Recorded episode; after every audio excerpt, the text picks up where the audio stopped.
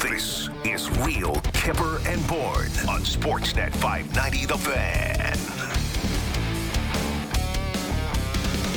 In the event that you've been sleeping under a rock all afternoon, here it is. Breaking news. Toronto Maple Leafs, Brendan Shanahan, president, alternate governor of the Toronto Maple Leafs, announced today that the club has decided to part ways with general manager Kyle Dubas.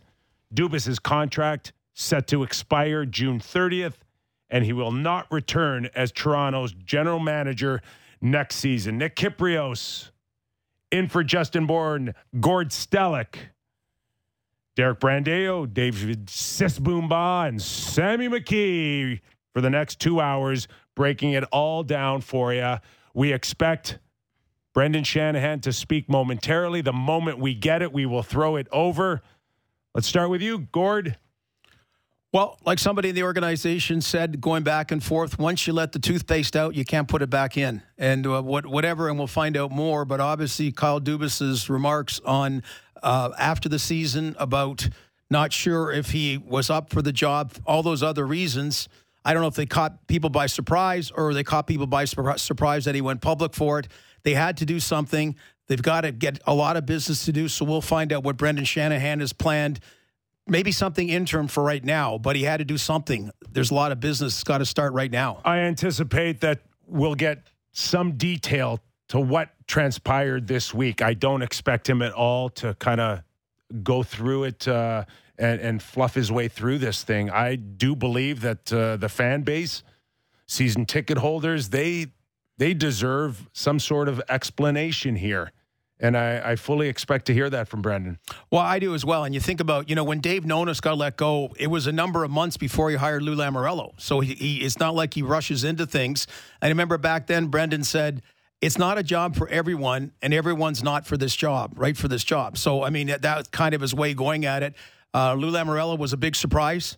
The fact that Lou Lamoriello got let go and Kyle took over when he did was also a big surprise. So he's been hugely loyal to Kyle Dubas. And yeah, so we'll, we'll, I know the Marley coach and assistant coaches were let go earlier today. I don't know if there's more other things that are going to be announced by Brendan, but this is the big one. I, I don't anticipate any uh, news on Sheldon Keefe's future moving forward, other than perhaps reiterating that uh, Sheldon is a guy that uh, has served the team well and let the new possi- GM possibly reassess it yeah. in the next little while. We do know there's a new general manager coming. Does it come within the organization? Does he go outside the organization? Would you want whoever that is to weigh in on Sheldon Keefe's future? Well, his future is a lot bleaker than it was uh, earlier this morning, just about because he's been loyal. Hey, you Sheldon will get another job. I mean, this is the shelf life for the average NHL coach. I'm just, is it going to be real strong management team with Brandon Pridham and Jason Spezza there. I don't know if he'll announce that one of them will be the interim general manager, will be the general manager. Some people think Brendan, and it's not a bad idea. Should Brendan take over as the interim general manager? But to me, Kyper, that's something he's never wanted to do. Anytime that uh, they're ready for uh, Brendan Shanahan to speak, we will throw it to their uh, first chance that we get. Remember, uh, Babcock always says start on time. Remember that? Yeah. Can you not? The the memory of Mike Babcock start on time. Maybe Gordon? they'll maybe they'll uh, wait around until 5 p.m. like they were doing at the at the media day earlier this week, where they wait made everybody wait around all day. I am uh, I'm really curious to hear uh, how much detail he wants to go on what happened Monday to Friday afternoon here and again, we, we do know, and it's been well documented uh, through Kyle, the way he articulated on Monday, that uh, uh, there was a family situation there, a ton of stress. Uh, but there is much more to that in this story here. And I do believe that uh, there was a contract extension offered. Mm-hmm. And whether or not whether or not he said yes or no, or he was looking for maybe a situation where he could add to it. I don't know. And I don't know how far Brendan will go into his contract situation. But all indications, Gord, is that he had a fair contract offer on the table.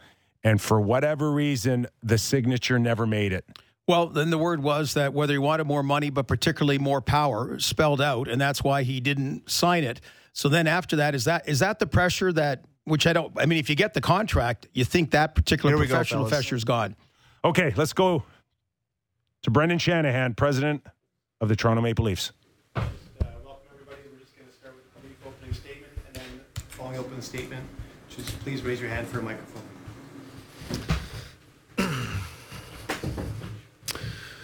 Uh, thank you, everybody. Uh, first off, um, I apologize for for conducting this on a on a Friday at at three o'clock, in front of a long weekend. Um, and uh, before I get started on on a bit of a timeline here and questions, uh, I thought it was really important to at this point say as well.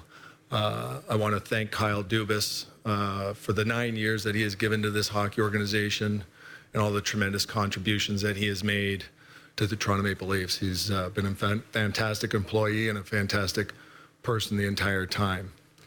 Um, timeline on, on the Kyle Dubas contract, I, I, I suppose you could go back to uh, last offseason.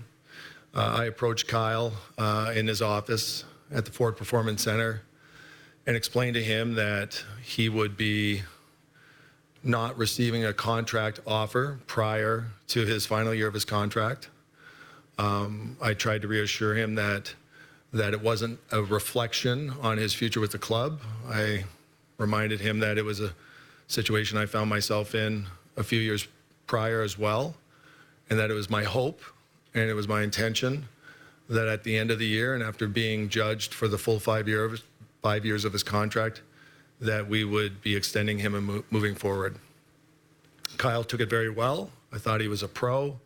He addressed that in the uh, in his uh, opening season statements that he was comfortable with that, and I thought that he had done an excellent job. Um, I thought Kyle had a great offseason. Uh, we had some difficult choices to make. Um, if if you're judging him on on the work he did last summer, some of the decisions of letting players go, of signing some players, I think it's a challenging job for any general manager, and I think Kyle did an excellent job. We came into the season very well organized, many options. I thought the team, typical season of highs and lows, but had an excellent regular season. Um, going throughout the year, um, the way that the team was managed, I had no issue with that. As a matter of fact, I thought that, again, Kyle did an excellent job. Uh, the trade deadline, um, again, going back to his process and the way that our team does this here under his leadership, there's a, there's a lot of input, and I thought that he made some very good moves, and I thought he had prepared the team um, to the best of his ability, as any GM can do after the trade deadline. There's not as much for a GM to do. So it was important for me shortly after the trade deadline, around the middle of March, I approached Kyle in his office at Ford Performance Center and told him that I had seen enough in my mind that I had wanted him to be our general manager going forward, but he should go home and take some time to think about it. And if he was comfortable with that idea, I would start talking to ownership about that. Kyle appreciated that. Um, we've we had a good relationship the whole year. That day was nothing different. Um, he came back to me about a week later and said yes, that that he was comfortable moving forward, and he gave me the name of his agent, or he said his agent would reach out to me, but that he didn't want this to be uh, a distraction for him, and I respected his wishes that I wasn't going to discuss it with him uh, any further at that point. So. Um, fast forward to the end of the season, getting through the end of the regular season, the playoffs. I had many good conversations with Kyle's agent. Uh, felt we were making progress. I wanted to be in a position so to a to respect Kyle's wishes and not discuss this with him as it was going along. Uh, but I knew his agent from time to time was giving him updates. That was that's really up to them. I, I don't know exactly what was going on there. Um, but I felt those conversations, which were productive, had put me in a position that when the season ended, um, or even if it was between rounds, um, because at a certain point I felt either if, however, round two ended, even if we were moving on to round three, that this was something that needed attention now. And I felt that those conversations and the communications I got from Kyle had put me in a position where I could um, come to him with something that was pretty much a finished deal um, that reflected what he wanted financially and what he wanted as a general manager, what was important to him. Um, when the season did end, unfortunately, abruptly, um, it was very important to me that I was ready to go early. I expressed to Kyle that night that, as disappointed as we all were, I thought he had done a good job. Um, it's it's a tough time for the players. It's a tough time for management. It's a tough time for all of us. It's a tough time for Maple Leaf fans in those in, in those moments after a loss. Uh, but we had a day off on Saturday. We communicated a little bit through text on uh, on Sunday. We had a team photo here. We went up to my office. I uh, had another good conversation with Kyle. I, I presented him with what I thought was a framework that reflected what his agent and I had talked to and a good finishing place in the uh, effort to to get this done as soon as possible. Um, and Kyle took it. He seemed fine, or he seemed uh, pleased to to receive that news so quickly. We then talked about the hockey team for another couple of hours, and we went home. And we knew the next day we were having exit physicals and media. We talked a little bit about doing media. I had expressed to him that I was it was not my intention to talk to the media until I had something settled with him. Um, I expressed that it, I thought it was maybe a good idea if he didn't either, but Kyle said he really wanted to talk to the media, and and and I respected that. He uh, he felt that he his players were speaking, his coach was speaking, and that he should as well, and I respected his wishes. So um, the next day, when you know, and, and, and let me go back. I would also say part of our conversation in my office was that this was hard on his family. In fairness, we talked about that. How, quite frankly, it's it's. It's it's it's hard on all our families. We it's it's a difficult thing. It's hard on the players, um, the parents, but it, it's it's the job we choose. It's the sport we choose. We're we're very fortunate to be in it, but it it does not come without a toll on the families. I completely acknowledge that, and uh, we talked a little bit about that. Um, the next day, though, I would say when after while watching Kyle's press um, I, I think at that point, it there was a shift in, in in my thinking at that moment, a dramatical shift in my thinking as I drove home that night. That, as Kyle expressed, he might not want to be our GM, and I have to take that very seriously. Um, I, as I had said to him the day before, I, I, I understood those feelings and the pressure, and the pressure that players are under, the pressure that management, coaches, uh, family members are under. Um, but it was a very real possibility for me at that point that I would be needing to look somewhere else. And it's, as part of my job, that is what I began to do while still hoping that Kyle and I could come to some sort of a resolution. What I would say then was in the next few days, um, I didn't get any more clarity. Um, Tuesday, uh, Wednesday, um, Tuesday, Kyle and I did not meet privately. Um, on on Wednesday, we did meet privately, and we discussed this again for a long time. Um, I had probably more questions than answers, and I did not have clarity. It further made me feel that there's a strong possibility that that rightfully anyone's uh, right to do so, he might not want to be the general manager of the Toronto Maple Leafs. So my focus then again uh, continued toward the path of what do we look like next year with a different general manager. Um, to Thursday, the next day, uh, Kyle had said uh, that his agent was going to call me and that he would reach out to me as well. I got a call in the afternoon from his agent, and uh, basically a, a, new financial package was presented to me by the agent. Um, the conversation was brief. I did not hear from Kyle throughout the day, and I went home and just before dinner time, I got an email from Kyle saying that he did want to be the uh, the general manager of the Maple Leafs. At that point, I have to, if I'm being honest, I I was. I had gotten to a different place about how I felt about the future of the Toronto Maple Leafs and what was best.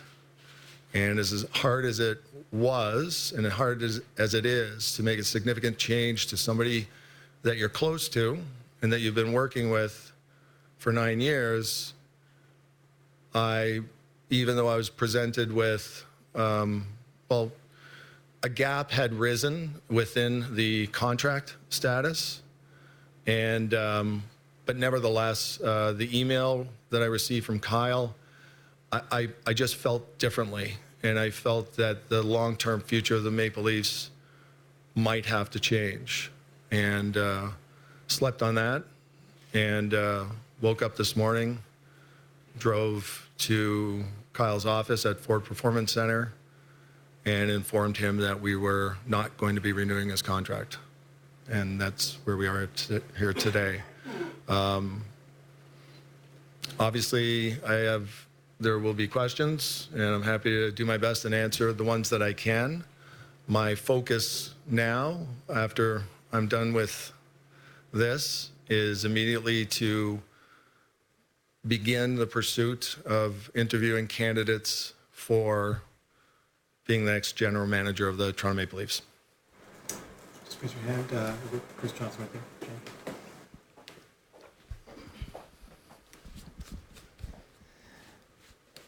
So, Brendan, uh, just to follow what, what you've said there, do you think from your side of things that this broke down entirely over money? No, no, I don't. I don't. I wouldn't characterize it as breaking down over money. I, I think, like I said, I think knowing and recognizing uh, Monday uh, after the uh, availability that that when a when, look when a general manager is playing out the last year of his contract, there's there's always the possibility of a contingency that you might need a new general manager. He might choose to go to another team. Um, and I think that I felt I had gotten a little bit closer and felt some indications that we were going to work this out. I would say after the press conference on Monday, I was less sure, um, and I and I thought there there is a real possibility that he might not want to do this, and that he might need to. I think, as he said, take a step back. At that point, um, I hadn't ruled Kyle Dubas out, but I certainly had to make sure that I was thinking of other options as well. Kevin. Uh, Brendan, you said at one point you realized the future of the Maple Leafs have to change in reference to moving on from Kyle. Does that mean you look for a different kind of general manager, like a, a, a person with a different kind of vision for the team, or what kind of what are you looking for in your next guy? Well, it's what I would say is that I'm I'm, I'm going to be open minded to who that person can be. I'm I, I want to be open minded to all candidates. Certainly, having an experienced general manager um, would be uh, an attractive quality. Luke. How much of this decision was yours alone versus getting input from the board and ownership on letting Kyle go? Well, I think in any organization, and ours is no different on, on decisions as big as this. Um, it is something that you you communicate with your bosses. But this was my ultimately my decision. They were supportive, but ultimately uh, that that is my job, and it is my job to make recommendations to them, and that was my recommendation and decision. Josh. Kyle, or sorry, uh, Kyle had you said uh, you could you could have maybe signed him last last summer. What's the level of regret now that that, that didn't get done, and, and having a, a lame duck general manager, for lack of a better term, for, for the whole year, and, and what that strain might have also meant? Um, I think it's more common than than uh, than people realize. I think that that players go through it, uh, management goes through it, coaches go through it, um, and I, it's not ideal certainly. Um, but I I thought that's why it was very important to be very communicative with Kyle throughout the year, try to be as supportive as I could throughout the year, and also um, go to him as soon as I thought that that it was fair to go to him that after the trade deadline and and say that that if you're comfortable doing this and take your time to find out if you are, I want to start going to work on getting this done. So that was not something that would be on his mind going into the playoffs. That that uh, that I felt he had put the team in a position to have success. Um, so it was important to me to not just wait and see what the result was, but but to to be consistent, not with just the support I try to give him on a daily basis, um, but also have something tangible presented to him uh, in the form of a verbal commitment by me, and then subsequent conversations with his agent that that went well. So, so Brendan, just to be clear, on, on Monday, then, when, when Kyle said to us they left the door open to not returning next season as Leafs GM, that was news to you, more or less, that that could be a possibility? I, I, I think we had discussed that certainly um, it was it was a concern uh, not just for Kyle, but just um, but we're speaking about Kyle specifically. I think we discussed the day before that it was a concern for him. Uh, I I didn't expect that he was going to go out and put that to the public, but nevertheless, um, it, it, it made it all more real and all more serious. Certainly, uh, it presented certainly lots of questions. I have no issue with Kyle's honesty, um, Kyle's emotions. I think Kyle is is is is an honest person. Um, like I said, we I've I've been in this game a long time. I've I've we we have all had these experiences where we see whether it's as a player or in management um, how this can impact your children at school or your or your family. So I, I want to be very empathetic and understanding and know and understand that, that that's a very real thing, not just in Toronto and not just in the sport of hockey, but but but really everywhere. I do think it's a, a, a massive privilege to to be able to play or work in the National Hockey League. But but that's not to underscore that that it is difficult for all athletes in all cities and, and management as well. David. Right, and as you look for a new general manager, are there any other personnel decisions that you're going to make between now and then, or are you going to let the new person handle that? Sorry, I didn't hear that last part. Uh, are there any personnel decisions you're going to make between now and when you hire the new general manager, or are you going to uh, leave that to the new person in terms of head coach? Yeah, no, I, I, I, think that um, you know I, I, I, have spoken with most of our, our staff. I've I've called several of our players, um, and and I have another call set up uh, with more staff members after I'm done here. I, I think that that some of those decisions have to be the responsibility of of the new general manager, and I think in the meantime I'm I'm going to lean heavily on on Brandon Pridham, um, and. Uh, and we're going to get through this time. But timeline wise, and I've, I've, I've had a great conversation with Wes Clark about the upcoming draft, and and and uh, you know we've we've built something here that I think and and uh, that is that you know there are a lot of people who are shocked and saddened today, and that I'd be I'd be it'd be a little strange if it wasn't that way. Um, but we also have a lot of people here that that are um, coming back to work and doing their jobs and getting ready to do the things that they are paid to do. And uh, that was encouraging. And uh, as far as any sort of big major decisions, uh, the, the, biggest one is finding a general manager. And to me, there's a there, there's an urgency to do that. I don't think it needs to be rushed. I want to I want to really say I'm not going to do it in in a hastily way. I want to be very thoughtful and thorough. But I do think it is a priority and it needs to happen uh, rather soon. We're only going to do three more. Lance, Mark, and Eyes.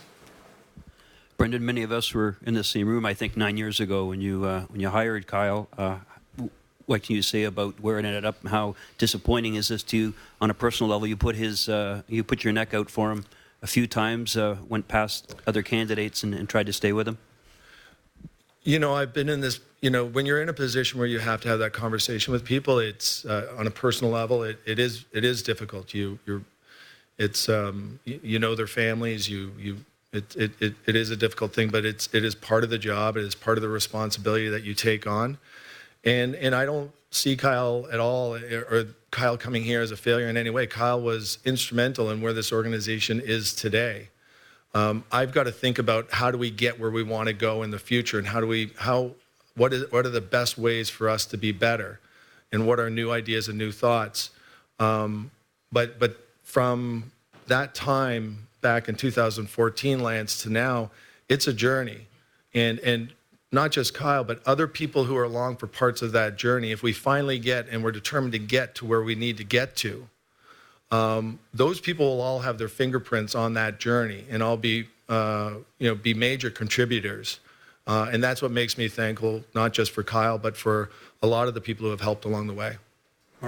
Brendan, in his comments on Monday, Kyle mentioned that he, if he had remained, he may have to, you know, adjust his plan. What was your takeaway from the way this season ended, and what do you see as being needed to help this group get over the hump moving forward?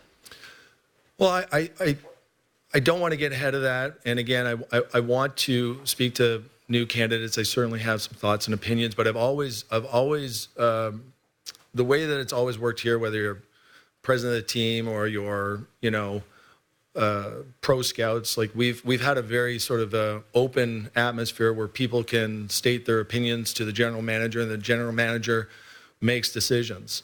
Um, that's the way it has been. It's how I expect it to be going forward. We want to support the GM. The GM and the coach and the players, they're forward facing the most. The, the most pressure is on them. Um, so I think that when it comes to that, certainly I, I, what I took from Kyle's comments were accurate and honest, which is without making any promises, we will look at everything in the organization and try to make decisions that will make us better. And that might be on a on a not on the timeline that everybody wants. It might not occur just this summer. It might occur during the season. It might occur on the next trade deadline. But you know, just being different doesn't solve something.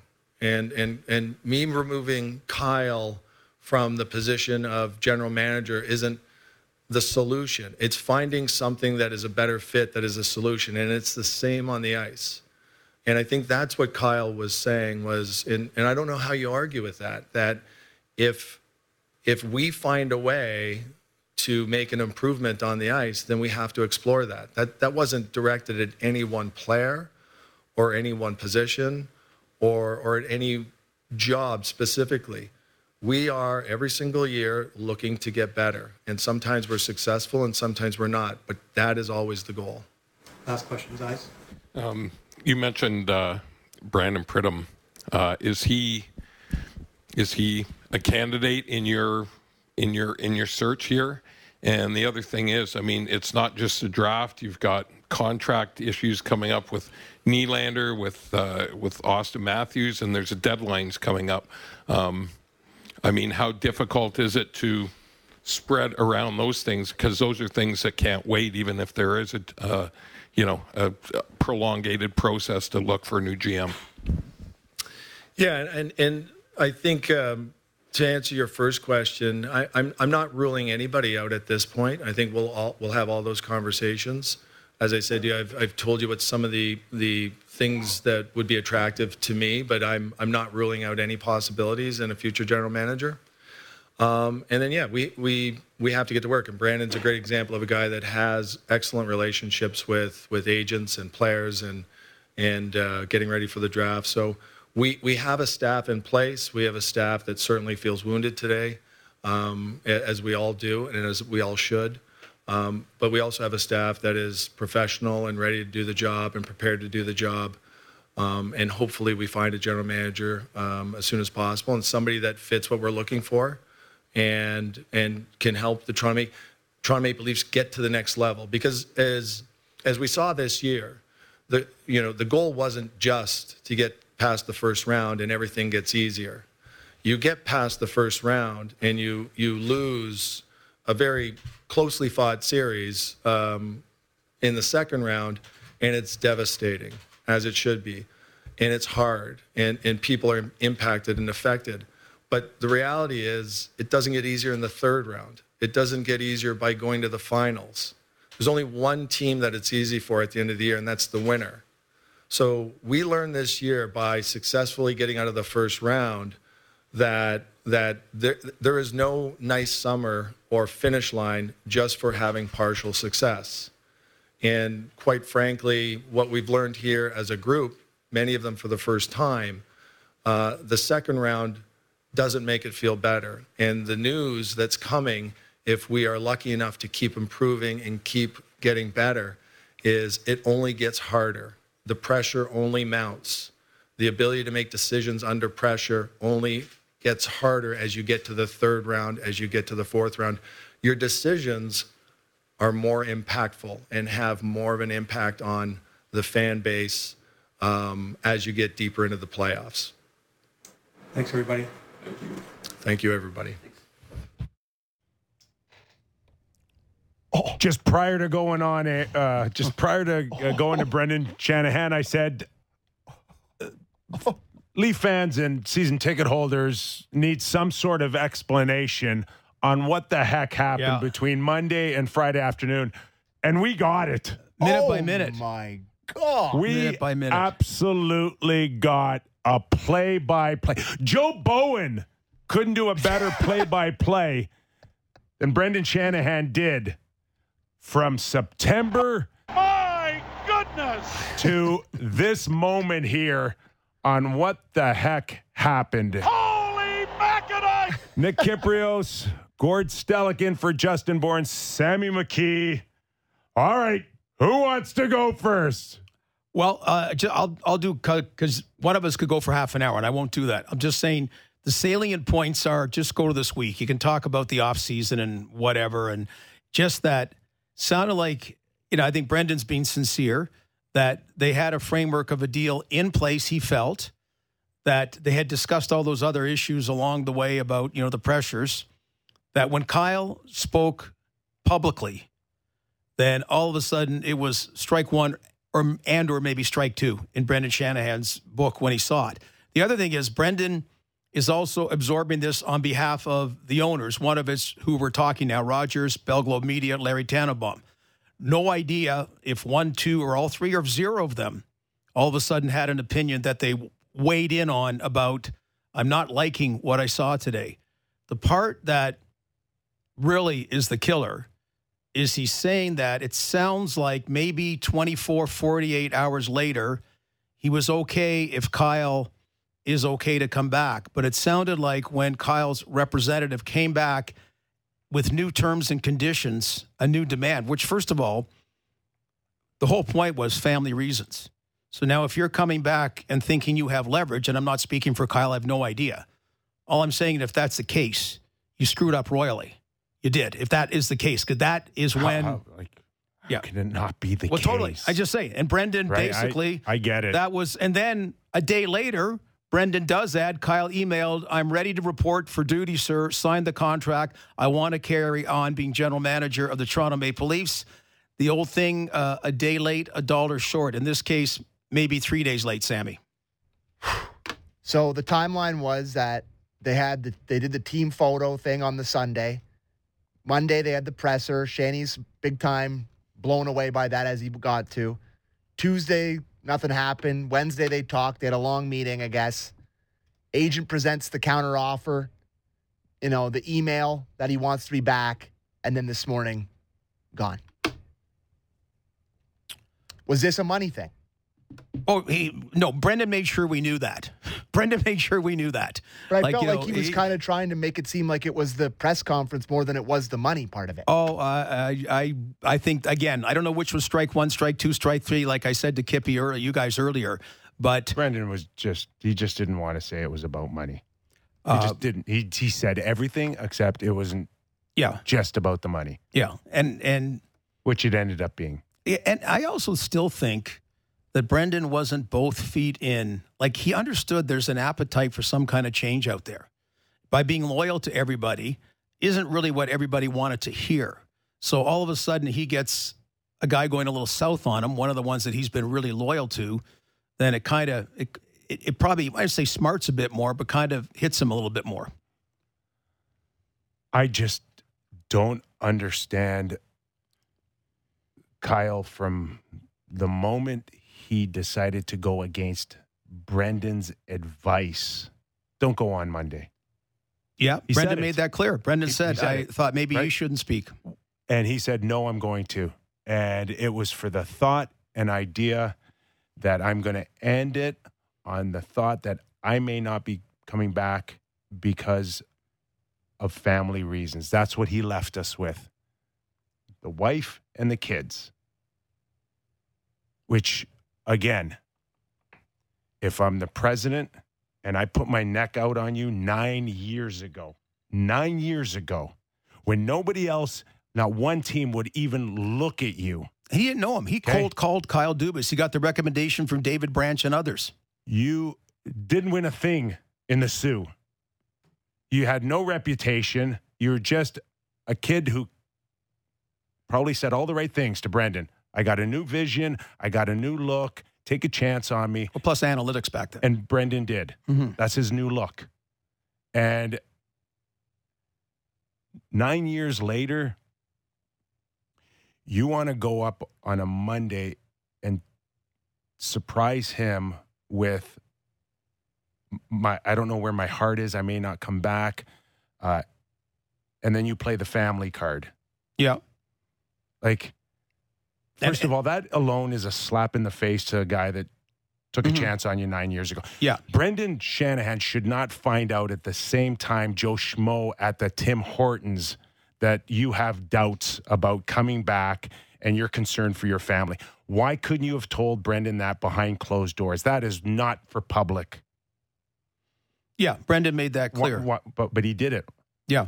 Well, and, no, but then when he comes back, then Brendan's not is looking at it about the money thing, thing saying, okay, was it hand in hand that I'll I'll play this? And again, I don't want to question Kyle or anyone's sincerity about those things, but it looks more like I'm going to play the family pressure card, but more money's going to take pressure off the family two days later. So I will be your general manager, but take a look at this new package we're presenting you with this agent. Mhm. Okay, who is this agent?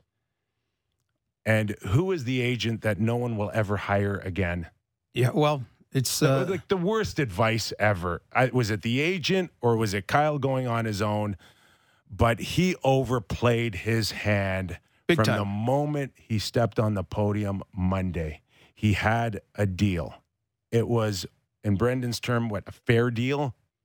Oh. Not not the deal maybe that you you think you can hit the home run with, but you're 37 years old. You've got the ability for income for the next 25, 30 years. Wh- what are you thinking? Going to ask for more money. So it's like you know you're you're um, you know you're a, a GM in in any situation here. You're you're you know whoever the general managers are, or anything, and you go. I mean, it's everyone aspires. They try to be a part time scout. They try to be whatever. And as you mentioned, like Brendan Shanahan took him from a different school till the main campus. No in between. No in between, right? You know, from because what happened was he he asked around who's a bright young mind, uh, and he he he cold called uh, Kyle Dubas, and they had a great seven hour conversation all those years ago, and that's where it all began. And uh, yeah, so when someone says, "I don't want to be general manager of the Toronto Maple Leafs or the Toronto Raptors or the Toronto Blue Jays," or well, okay, then you're not my general manager. And I'm, you know, and I, a lot of people, I, I hesitated to say that last couple days because I wasn't sure, didn't know, but all of a sudden, to me, that's game, set, match. Which you know, and I, I almost feel bad for Kyle Dubas this morning that if, you know, if I have no idea how things played out, like it, the whole process, but man, that that probably knocks the crap out of him if all of a sudden he said, "Yeah, I'm hey, I'm ready to go. I'm ready to take that contract." But you know, it's um, you you can't undo what happened four days earlier and and through the week. The man is out of work. He's got no contract. He's got no income next year. And I've been there. It is no income. Like when you're kind of like, I mean, it's it's not. There's always an assumption, you know, like oh, you know, hey, John Chayka's going to find something. He really hasn't found anything. You know, like it's not. I mean, there was this perception out there, and who knows where it came from about the Pittsburgh Penguins that would hire him in a heartbeat. Okay, let's see. Now, I know that he said that uh, uh, if I'm not the general manager of the Toronto Maple Leafs, I won't be uh, Not gonna pop up anywhere else. somewhere. Let's see. And I don't know what that means. June uh, after June 30th, when his contract is uh, over, July, August, September. Let let's see. But there are no guarantees. No guarantees. Now, saying that, saying that, the amount of time he spent and experience, and he's well respected. Like he's he's put up a, A little less respected, Gord, in my opinion, Oh, right uh, now. Okay, uh, let's go to Sunday night. Okay, let's say up till last Sunday. I'm I'm just saying that. So that doesn't all diminish, or that doesn't all get extinguished, but it diminishes to your point. That all of a sudden you say, "Hey, sharp guy, sharp guy, whatever." Like talking experience, then, wow, wow, okay, um, yeah. If we're ever talking to him, we gotta we gotta. That's a head scratcher. We gotta we gotta maybe not talk to him, or we gotta go over that point. You know, just that thing. Gotta gotta get some splaining to do. You know, like in a different way, Jim Montgomery had some splaining to do to get a job back in coaching and, you know, seize the opportunity. I know different circumstances, but I'm just saying something like that. Sammy? Oh, if I can just play the, you know, Shanahan's now had the last word, obviously. And he went out there and he said all that stuff and he spoke so concisely and went through the timeline. And I'm not, you never would accuse him of, you know, spinning a narrative here because all that stuff seems so true and everything he said there. But now it's just the court of public opinion has completely made up its mind immediately that this is all Dubas's mistake. And it's just, you know, like that was a masterclass in spinning a narrative because I think whatever I'm looking at the YouTube chat, I'm looking on Twitter, I'm getting texts from my friends, I'm looking at everything. The response to this is that Dubas screwed up royally. And I think that there's some truth to that. And I think that's probably there's some that's that case can be made. And you know, it's just very that was an incredible job by Kyle uh, by uh, Shanahan of spinning the narrative in the favor of him and the board. Don't you think? How can anybody look at anything otherwise? No, I on Monday, you you hang your your wife and kids out there. Okay, nobody n- nobody asked them about them. You volunteered that.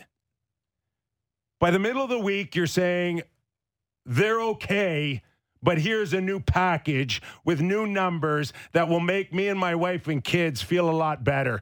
What are we supposed to think? I know. Okay. That's the kicker. Okay. That's the kicker. You use them as pawns. So 48 hours later, Wednesday, he'd come back and said, okay, the enormity of the weekend, all that, uh, I'm ready to sign the deal that we agreed to and that Brendan and others thought we had on Monday. Then probably then at that thing, okay, can give some understanding, just needed some breathing room and that, but you're, you know, just talk about overplaying your hand. I, I mentioned it like, I don't know if you threw out, I'm not going to go other places as a negotiation tactic now too. I don't know. He'll, he'll have no choice but to go somewhere else. Now, and, and and and who is the someone else that has just watched this unfold in front of the whole hockey world exactly that would right. go, "Hey, Kyle, come on, let's negotiate." Oh, like, can I trust you? What you're telling me?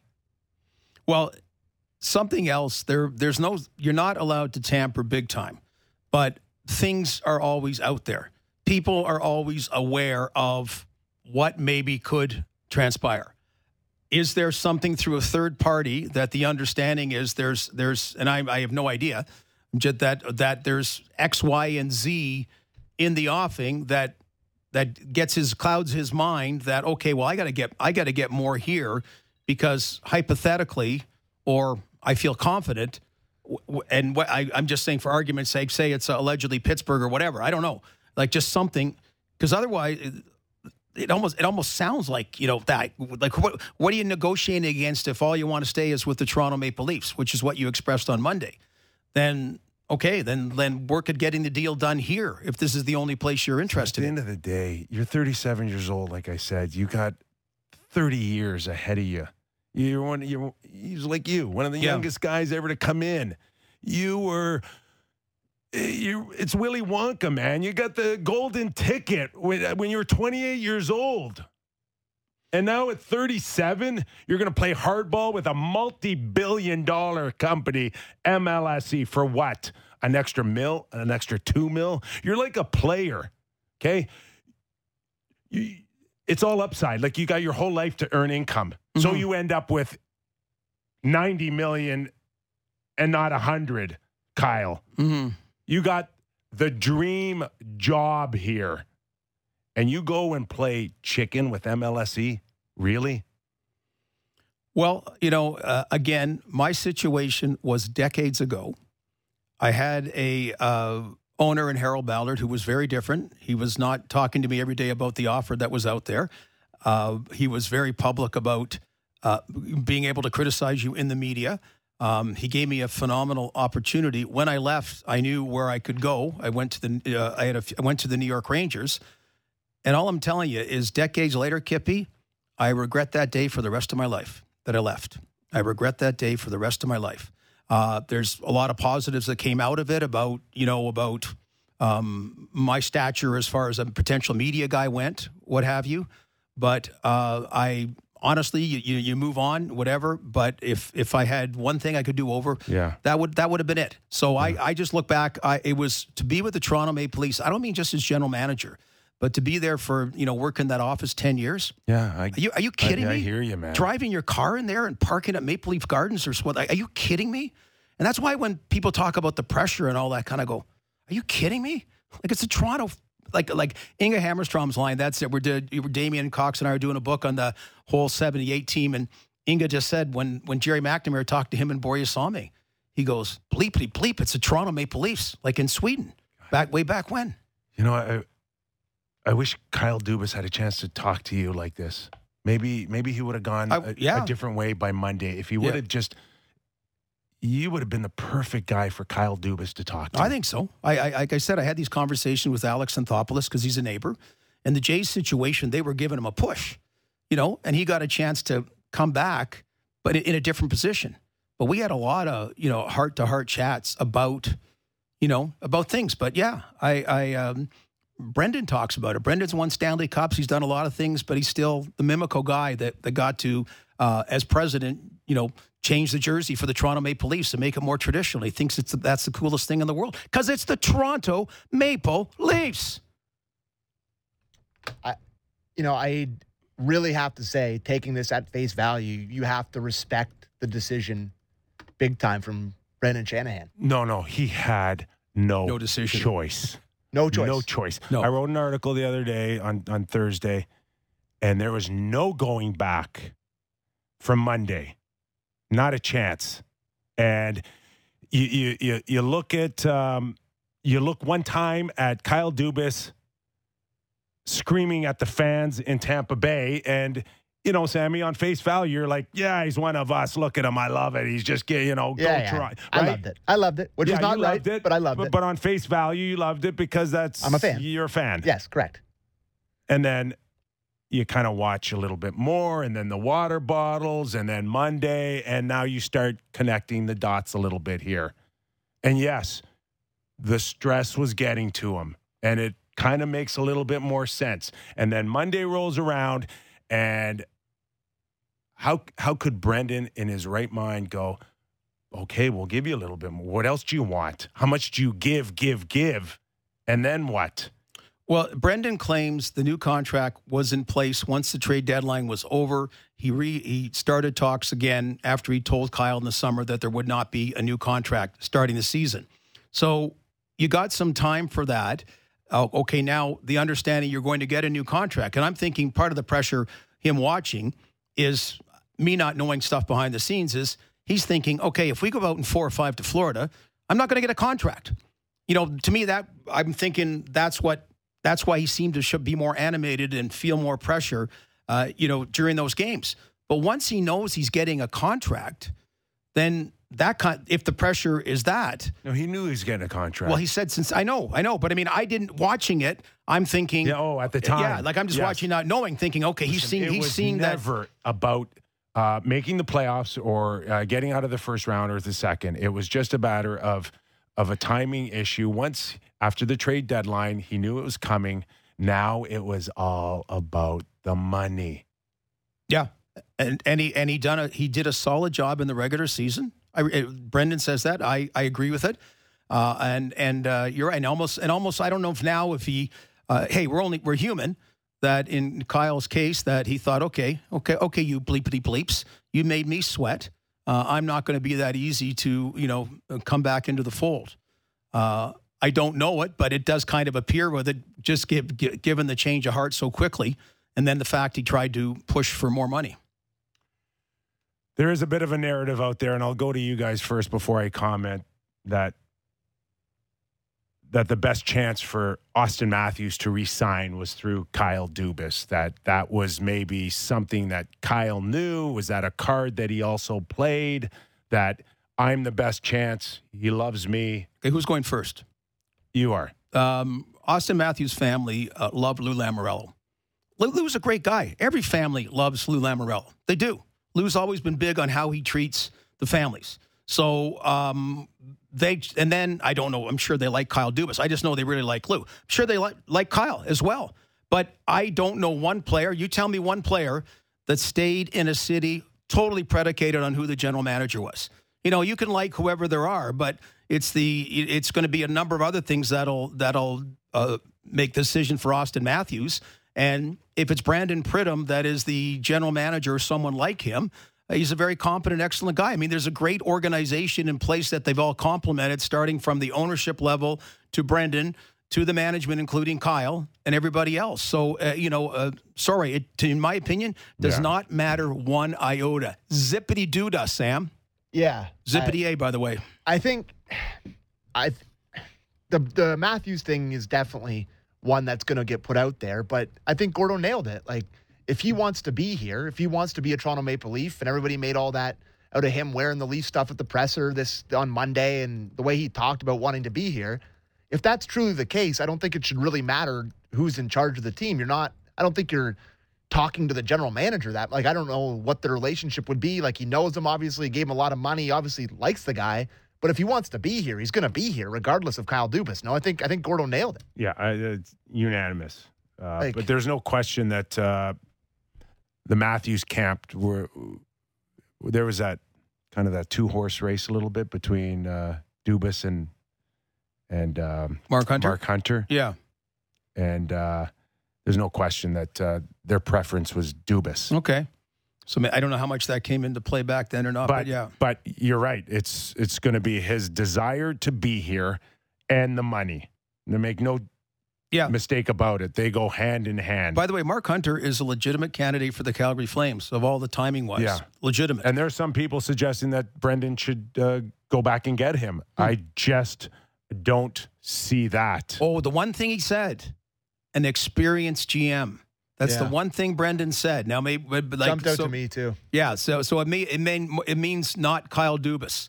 It means more like I'm not like a Lou He- he- Lamoriello he's- hire. He's, going to go get someone older. Yeah. And let, let's make no mistake about it. The pressure on whoever comes in to make decisions right away, like he is on the clock. Brendan Shanahan's on the clock to find somebody. Every day that goes by that you don't have someone making a decision on your core four with no move clause kicking in July 1st. Wow. You know who's handled things, and I'm not. I have no idea if he's. I'm not. I'm not a shill for him or not. Just Brad Treliving handled things very well in Calgary. All I'm just saying is his exit in Calgary, I would think, would make him a candidate in other places. And, and think about this though, is that he he left this this time going into the summer. He he had Matthew Tkachuk, and he had to think very quickly on his feet when he made when it was abundantly clear that Tkachuk was not coming back. He he could be looking at the exact same scenario with Auston Matthews Mhm. quickly. back to back Well, that's with the- two different No, teams. But to Sam's point, that was the best part Monday from a Leaf point of view. The surprising part was was Kyle's statement. Auston, for the first time, not being vanilla and saying, "I'm looking to stay here for a lot of years." Like he could have kept cards to the vest and just, you know, well, I'm going to talk, going to figure it out. But but he actually expressed that, which I view as, I view as a positive. Can I just say that though? For, for and listen, yeah. After what I've seen the last few years with unrestricted free agents, go back and find the comments on with John Tavares with the Islanders. Did he say that? Go back and find Johnny Gaudreau. No, John Tavares always kept it close to the vest. I don't know about Johnny Gaudreau. They all, no one gave the impression that they didn't like where they were. No, but they don't Okay. say anything. I know, but they don't. They they, they don't offer up. I want to be here for many years. I'll, I'll, I'll- I'll dig out some some quotes for you, and they were all under the impression that yeah they'll work something out, or they're Yeah. you know they yeah they like it here, and That's blah, where blah, that's where I like Kawhi. Let's just wait Ka- and see. Kawhi Leonard never Right. gave us one second. And I'm of not doubt. saying that he won't resign, but I, I, I'm just saying, how can you truly trust it in today's world when it's, as, as Kyle proved this week, it's all about the money. Yeah, well, we know what the money is. The thing is, we don't know a, a, a coach or general manager. There, there's no cap. There's no there's no ceiling. There's no floor. We do know what the max is for Auston Matthews or anybody else for all 32 NHL teams. So whatever that money is, nobody else can ridiculously. Everyone has the same crack at paying it to him. I- uh, and Yeah. Ki- Kipper, you're like I know you're bang on. People say a lot of things. You know, Kyle Dubas said he won't work anywhere else other than the Leafs. Is that going to be the case on June 30th? I, am I'm not saying that Auston Matthews will not be back or sign a Yeah. long term deal. All I'm saying is, again, prime example Monday's press conference. I, a lot of people were sympathetic for Kyle with the family thing Yeah. and the stress. And and right? and still are about that part. Listen, it is. It- it's legit. We know it's legit today that Yeah. there's mental uh, health issues with people, and we are, as a society, very sympathetic to that today. But when you turn around and say to Brendan Shanahan, "I'm okay now, everything's fine, but here's my new package," then I'm sorry, all Now, now, do, you, off. do you do you talk to Kyle much? I do not. I never. See, I've talked to him less than any gentleman. I, I'm a little surprised, to be honest with you. Not that it's supposed to be pally wally, but I mean, whether it's Dave Nonis, Brian Burke, John Ferguson, Cliff Fletcher, you know, on and on and on. You know, just. Uh, I, but I do know that one brief conversation he just talked about his kids being in hockey and how much he loved that. Like it's busy being a parent, you know, and that, and and obviously when you're out, if your kid's playing hockey and that, there's your, your job, your by what your face, the recognition factor, you, you're never ducking questions or all those other kinds of things that are going on, and you know, probably same with the family where you're just trying to get out. But that seemed to be a that seemed to be a thing that he he really really enjoyed. I mean, that's to say, like I said, I hardly ever talked to him. as far as the modern Leaf world, I don't think anyone's covered the Leafs like you over the years. Where does this rank in Leaf uh, craziness? I don't know the term. Well, yeah, okay, so well, okay, you look at Ken Dryden coming from left field to replace Cliff Fletcher, right? That was one. You know, Ken, you know, because Cliff had done a really good job and Steve Stavro had taken over the owner and he wasn't Cliff wasn't his guy and and he went totally in a different way and Ken was president and GM actually and he brought in Anders Hedberg and Mike Smith and you know that was the kind that would be a shocker in that regard. Um, Mats Sundin was kind of different because you know it was the end of his career, but just unfortunately the way that last year got kind of mishandled about going to Vancouver and all. But that wasn't you know like like this. I, I'm I'm trying to think any other. I don't know. Like even base- Punch. Well, okay, but that's somebody coming back to you know, like people didn't realize when he came back the second time that he came back to torch the team. And I always have to say Eddie Olczyk's line, of, uh, what is the Uh, full disclosure. I love Eddie's line. Full disclosure that the second coming punched him like he couldn't have been nicer to El Gordo. I just say so. I mean, he could not have been nicer to me than he was, but. It, it blew up that team. Like it blew up a, a very so that wasn't something on a day like this. You know, a one day thing that you kind of um, hey, John Tavares coming. That was July 1st. That was big. Yeah, we were on the air. That that was big. That that was wow. He's actually coming. Wow, the picture, you know. So to me, that might be like a, like the last kind of, you know, 1-hour event like we just had here. That might have been the last one. That, that was an all timer. Yeah, it was. That press conference. Absolutely. When he sat down and you could just tell the way his body language, his tone immediately that he was going to be pretty open book. So should we break, get the, get the Mac? Yeah. Yeah. The word that stands out for me in all of this from Brendan Shanahan wounded. Yeah. Okay, very good, very good. And he because he he he always he has a strong personality and he wants to depict that. But you're 100 percent right. And I also don't like during the season we heard stuff that okay the the anyway we want to get Mac, but the the the the cozy cozy relationship that it had and it should have moments. You should have moments professionally about stuff.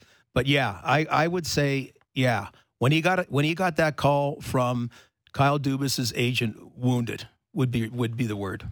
We're going to take a quick break here. Upon our return after the break, Doug MacLean, former NHL president, GM, and head coach, discussing Kyle Dubas out as general manager of the Toronto Maple Leaf. What defines his era And where do the Leafs go from here? I am nervous. Uh, Bringing in Doug MacLean. I got to be honest with you. I have no idea where he's going to take this. almost 6,000, over 6,000 people watching on YouTube. So I think uh, people are interested in this story there, Kipper. Is that because Doug's coming on? Yeah, no, I just, that's Oh, for okay. you too. We don't call it off the rails Friday for nothing. Doug MacLean after the break. In depth Blue Jays coverage with an analytical twist. Jays Talk Plus with Blake Murphy. Be sure to subscribe and download Jays Talk on Apple, Spotify, or wherever you get your podcasts.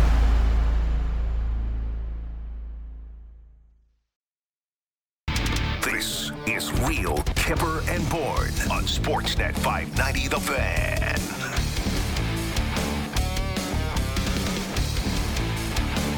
All right. I think Doug MacLean's trying to escape all of this because he's at the airport right now. I just have to go but I want to come back. My wife's in there. You all How you right there, Mac? No, I just had to make sure I get you back. Hey. Okay. You want to call him back or does he know he's on air? Uh, D- Earth to Doug MacLean. Doug. Can you hear me? Yeah, now we can hear you. Hey. I was just telling everybody you're, you're trying to escape all of this madness in, in Toronto. You're at an airport. Yeah. Yeah, I'm at Pearson in Toronto. I should have come in and sat in live. You should have It covered the best press conference. I've ever. It was the best press conference I've ever seen. It was on, it was on TV here, and and there was and there was and there was no volume. It was perfect. Oh, jeez. Please tell me you, you, you heard it, or, or uh, we're not going to have to explain it to you, are we? They had like the teleprompter thing, right? Did they have it in print? I heard the one the other day. I didn't have to hear any more after I heard that one. Oh, you didn't catch Brendan There's one. Shanahan today? I, I heard what he said. Yes, I heard what he said. Oh, well, Good like, grief. just come on. I'm just a. Is his flight late or I'm something an like that? amateur host here. Work with me. What? wh- Oh, what oh, did you? that's right. You're hosting. What, what did you make of it today? Brendan Shanahan's comments, the the the play by play of the negotiation from last September to where we are today. I, I guess I found it pretty bizarre.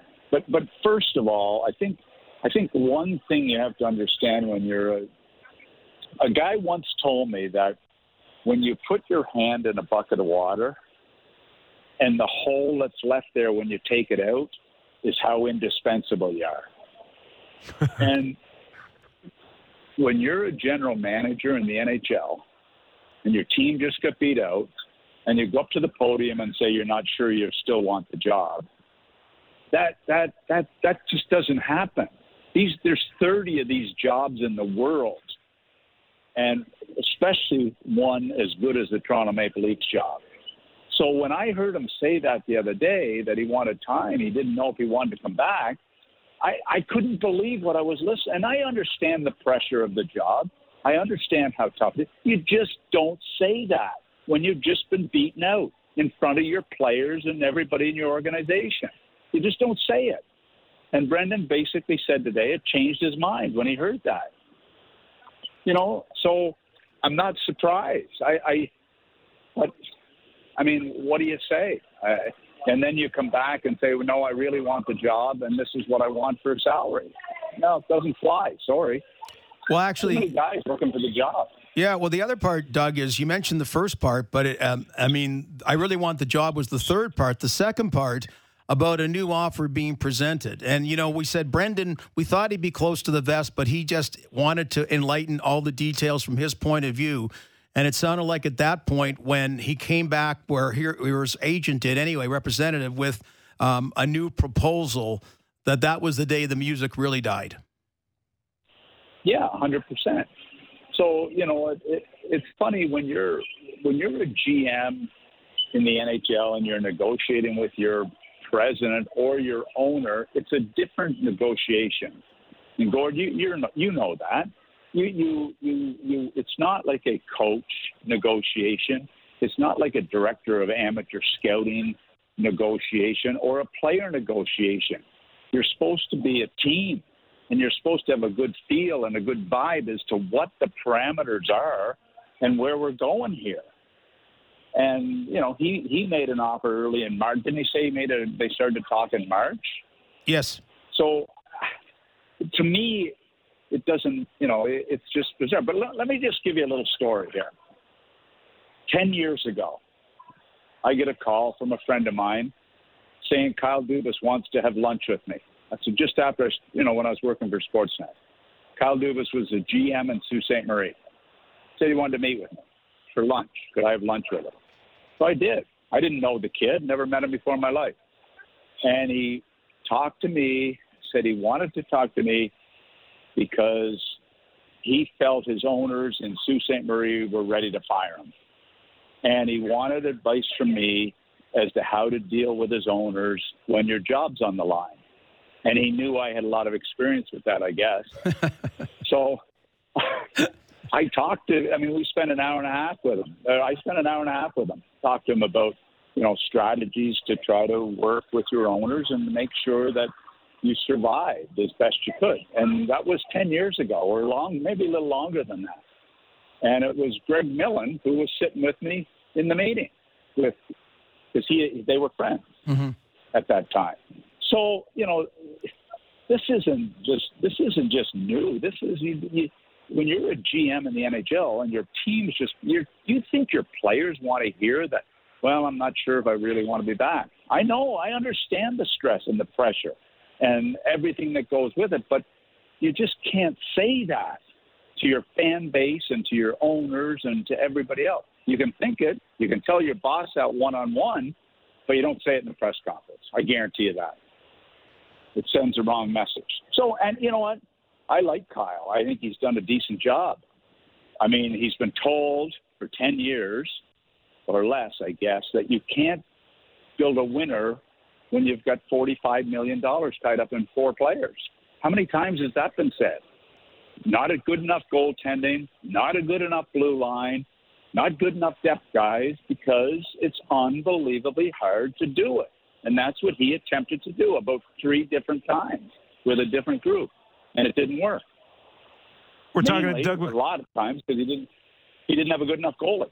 We're talking to Doug MacLean, former NHL president, GM, and head coach. Mac, Brendan Shanahan, you, watch him, he's a Hall of Famer, Stanley Cup champion. Not too many things he's done in his life, you know, have, have gone poorly or sideways, right? If you go back almost 10 years ago, he goes and finds Kyle Dubas. Gord articulated earlier, you know, that, that how that relationship uh, kind of started. He's early in his tenure as a president. He goes out of his way, man. It's a, it's a real like wow moment that you would go make Cold this calls guy. him. Cold calls him. You, you go hire this guy when nobody else would touch him with a 10 foot pole. Nine years later, it comes to this. What would how would Brendan Shanahan be feeling right now? Well, you know what? I, I I I think he would be disappointed because, I mean, obviously he's got to really respect and like Kyle Dubas, and and that's that's typically what happens when you are in the trenches with somebody for a long time. Yeah, guys get fired, but guys still stay friends. But but I'll tell you what, I really believe the commentary at the press conference threw Brendan for a loop. Like I listened to Kenny Holland the other day, who's won um, a few Stanley Cups, and I listened to him talk about how devastated he was about losing, how devastated his players were about losing, and we're going to grind it out and try to make this work. We're going to work today. The players are going to work today. I'm going to work today. We're going to go and we're going to grind it out and try to figure this out. That that was their was their message. That wasn't the message that came out of Toronto. So yeah, Brendan would be disappointed, but Brendan's Brendan's a guy that's been around Stanley Cup winners in Detroit with guys that go through the wall. And when he hear when he heard those comments the other day, I can't believe. I I think it threw him for a loop. I really do. I think it was a factor in today. I think it was more of a factor than a negotiation, but maybe I'm wrong. So- Maybe I'm wrong. Okay, so Doug, the other thing, and you know as well as anybody about uh, just talking earlier with Kyper and Sammy about it, that okay, we know there's serious ramifications for flat out tampering, but people do know the skinny what's going on. Okay, and so. Um, you know, a lot of people talked up Kyle that as a unrestricted free agent, basically, he would be a hot commodity. Um, and um, in what do you think in his mind that he felt there was, even though he said he wasn't going to pop up somewhere else, he just wanted to stay in Toronto. But the figure he felt he would get somewhere else, that that all of a sudden it got he got in his mind that I'm going to try to play this out and get that figure here, and it backfired. Well, I think I think it did. I think it did, and you know, I mean, listen, I, I get that you know maybe Pittsburgh have talked. You know, there's been conversations. I don't know with Kyle, but I guarantee his agents talk to people. I don't know who he's talked to, or but he's certainly got a vibe. But you know, this is the Toronto Maple Leafs. This is this is the, the this is the greatest hockey town one of the greatest hockey towns in the world and and an organization with a history. Yeah, I know they haven't won. I get all these the yeah buts, yeah buts, but it's still the Toronto Maple Leafs. And I mean, yeah, it's exciting. If you want to go to Pittsburgh and do a total 100% rebuild with Malkin, you got a big four there, but they're 40, 35 to 40. Big difference. That's a big rebuild. That's a tough job. And you know, maybe he wants to do that. I don't know, but I, and I, you know, I don't, I don't, I think he really wanted to stay, and he got caught. I think he got caught at the end of the day. I really do. Mac, you know, just on that topic, you know, if there Listen, was just just before just before we go on, let, let me just say one other thing. You, when you when you send a when you send a, a counter offer back to your bosses, and you're a GM and you're sending it back to either an owner or a president, you do not trust me on this. You do not insult them. You don't insult them. You don't insult your owner, and you don't insult your coach. If, you want to, you better be prepared for the ramifications. And that's exactly what happened. Uh, in saying that, Mac, That's what happened. um, you know, you've been a president. Uh, if if there's uh, 31 other teams right now looking at Kyle Dubas, what what ha- where's his reputation today prior to Monday's press conference here? If you were in a position right now to to to look at Kyle Dubas, I mean, what would you be thinking?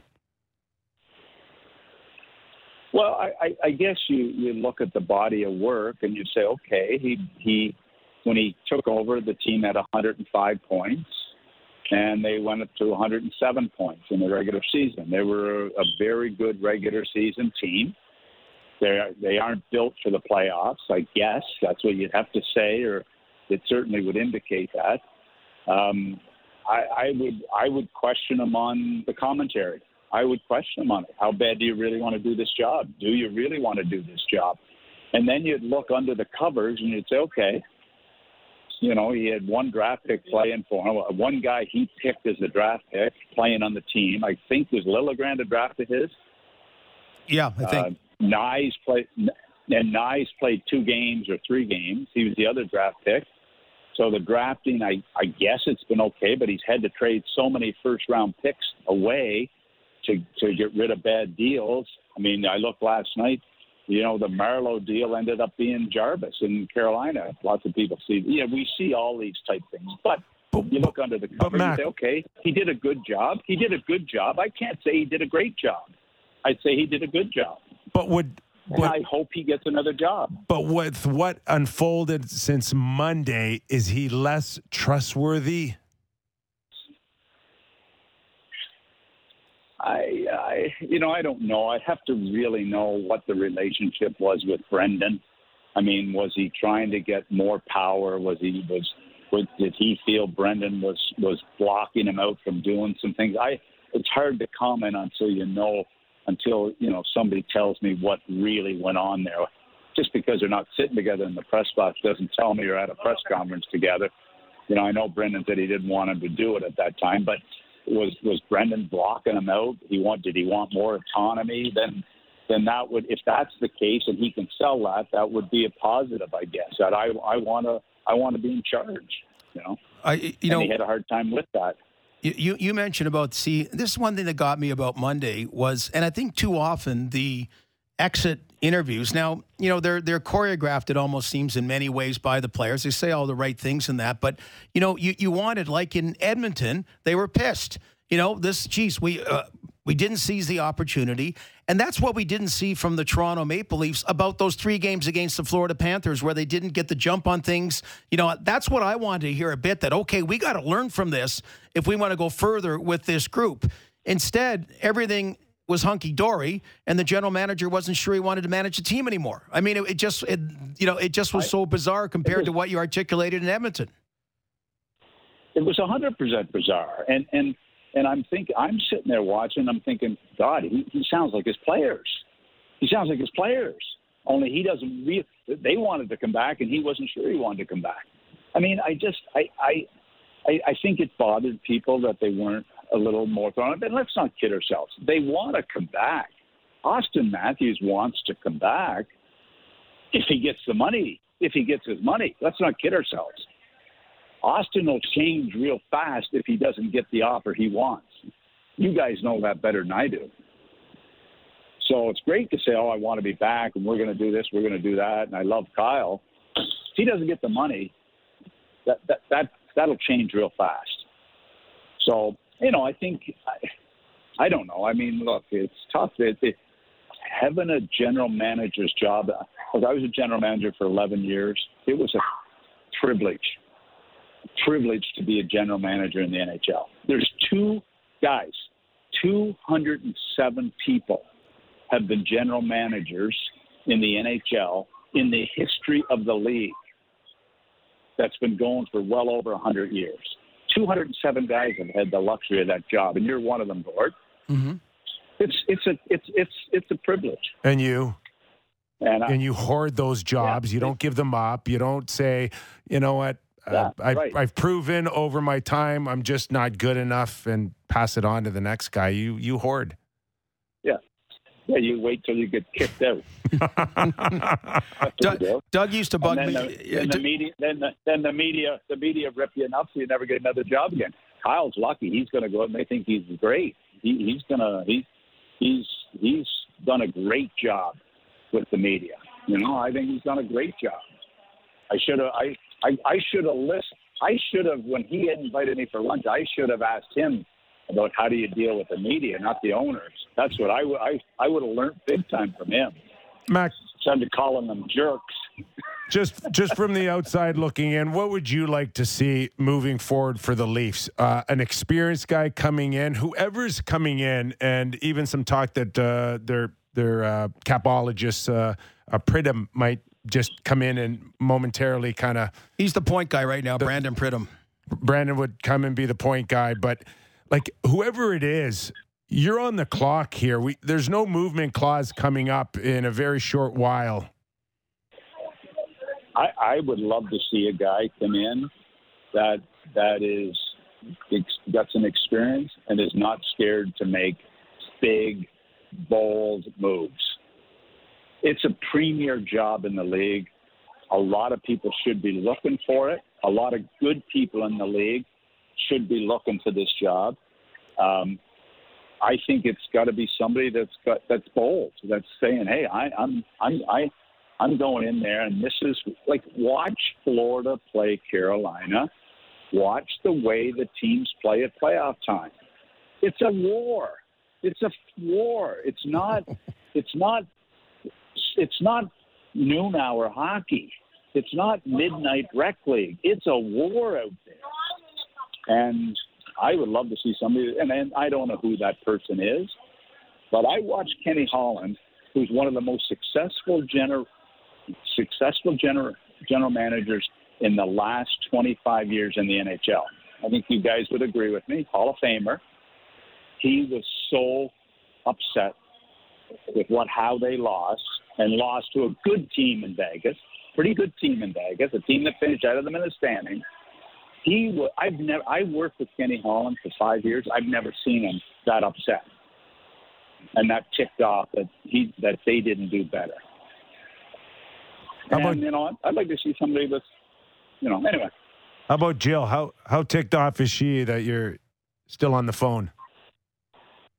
I'm walking up and down the Toronto Pearson Airport here, and I got I got my hiking pants on and my hiking boots because I'm on my way to Portugal to go on a hiking trip. So I wore my hiking shoes so I wouldn't have to pack them, and people are looking at me like I'm a flippin' idiot. Other than that, it's she's you got the she's same. sitting up in the Express. She's she's sitting up in the American Express lounge having a glass of Chardonnay and and a and the hors d'oeuvre. That's what she's doing. She doesn't give a rat's ass what I'm doing on the phone talking to you guys. You, you got the same outfit as Tom Dundon in the press box last night. Not not the not hey not the same wallet though. Same wallet. All right. So, um, good luck. Uh, you, you're you're going to Europe, right, to look for a job.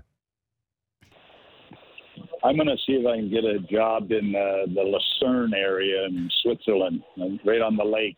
See if I can get a GM's job over there. All right. Well, listen. Safe safe travels. Thanks. Thanks for joining us. Okay, guys, all the best. Thanks. All right. Appreciate it. Have me, have me on. See you later. Doug MacLean. the man speaks I speaks love from. listening to you when I'm on. Yeah, I love listening to it. I love that. Uh, he does speak of experience like you do. Yeah. Yeah, well, and actually, I was I was going to lead because he, but he would do that sometimes when we're on Hockey Central at noon, and then he'd go, "Yeah, well, you know, you were a GM, and you know, for like a minute, right, or something like that." And I go, "Yeah, one year with the Maple Leafs is equal with twenty with Columbus and Florida. Give me a break, okay? With Toronto Maple Leafs versus any other organization, so that would be that would be uh, well, It's if you amateur hour at its best. yeah, if you could during commercials, if you could get because he was answering phones always to sell land in PEI, right? Hockey Central at noon. So you know Or, he uh, would try to insult you while he was making a sale of one of his uh, townhouses Or a, a, a car dealership in Burlington. or whatever. One of the two. God, Doug's great. I, I'd love to be a fly on the wall for Doug's hiking trip to Portugal. Oh my God. I can't. I don't even want to do the visual on that.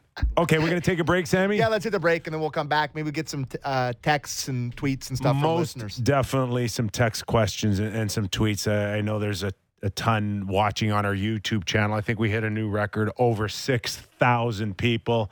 If you love this show, uh, give us a thumbs up. And uh, also a rating and review would be great too on our podcast. Always available on iTunes and Spotify. It's Gord Stellick in for Justin Bourne.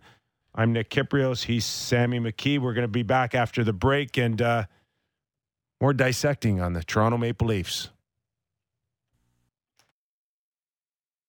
Big guests and bigger opinions on everything happening in Leafsland. Real Kyper and Bourne. Be sure to subscribe and download the show on Apple, Spotify, or wherever you get your podcasts.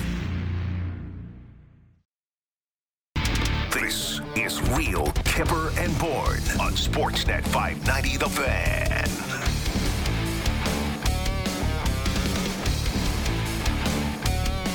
Wow, feels like this show started like three hours ago. I'm exhausted. And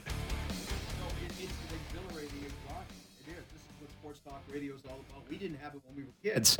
You know, we had to wait for the 6:30 sports or Yeah. whatever and that and uh boy, it was uh, uh it was as advertised. We talked kicked it around yesterday. Would there be an announcement coming from the Toronto Maple Leafs? We get the news today, yes, 3 p.m.